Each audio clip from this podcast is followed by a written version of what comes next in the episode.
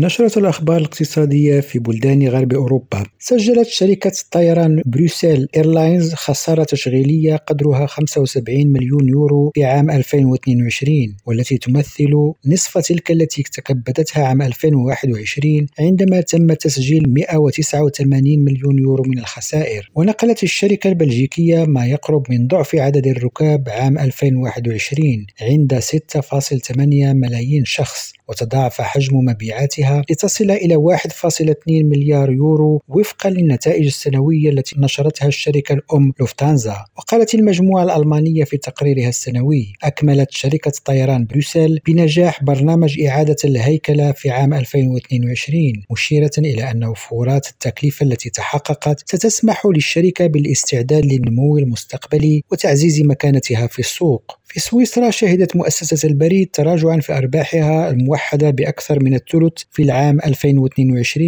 لتصل إلى 295 مليون فرنك ويعزى ذلك إلى ارتفاع الأسعار ونهاية أسعار الفائدة السلبية فضلا عن انخفاض حجم الطرود والخدمات البريدية بناقص 4% في كلتا الحالتين. ونظرا للسياق الصعب ولا سيما الحرب في أوكرانيا قال المدير العام لمؤسسة البريد روبرتو سيريلو إنه راض عن النتيجة موضحا أن المؤسسة تغلبت على عام صعب للغاية بسبب الطبيعة المتقلبة للوضع الاقتصادي العالمي. نزار الفراوي ريم راديو جنيف.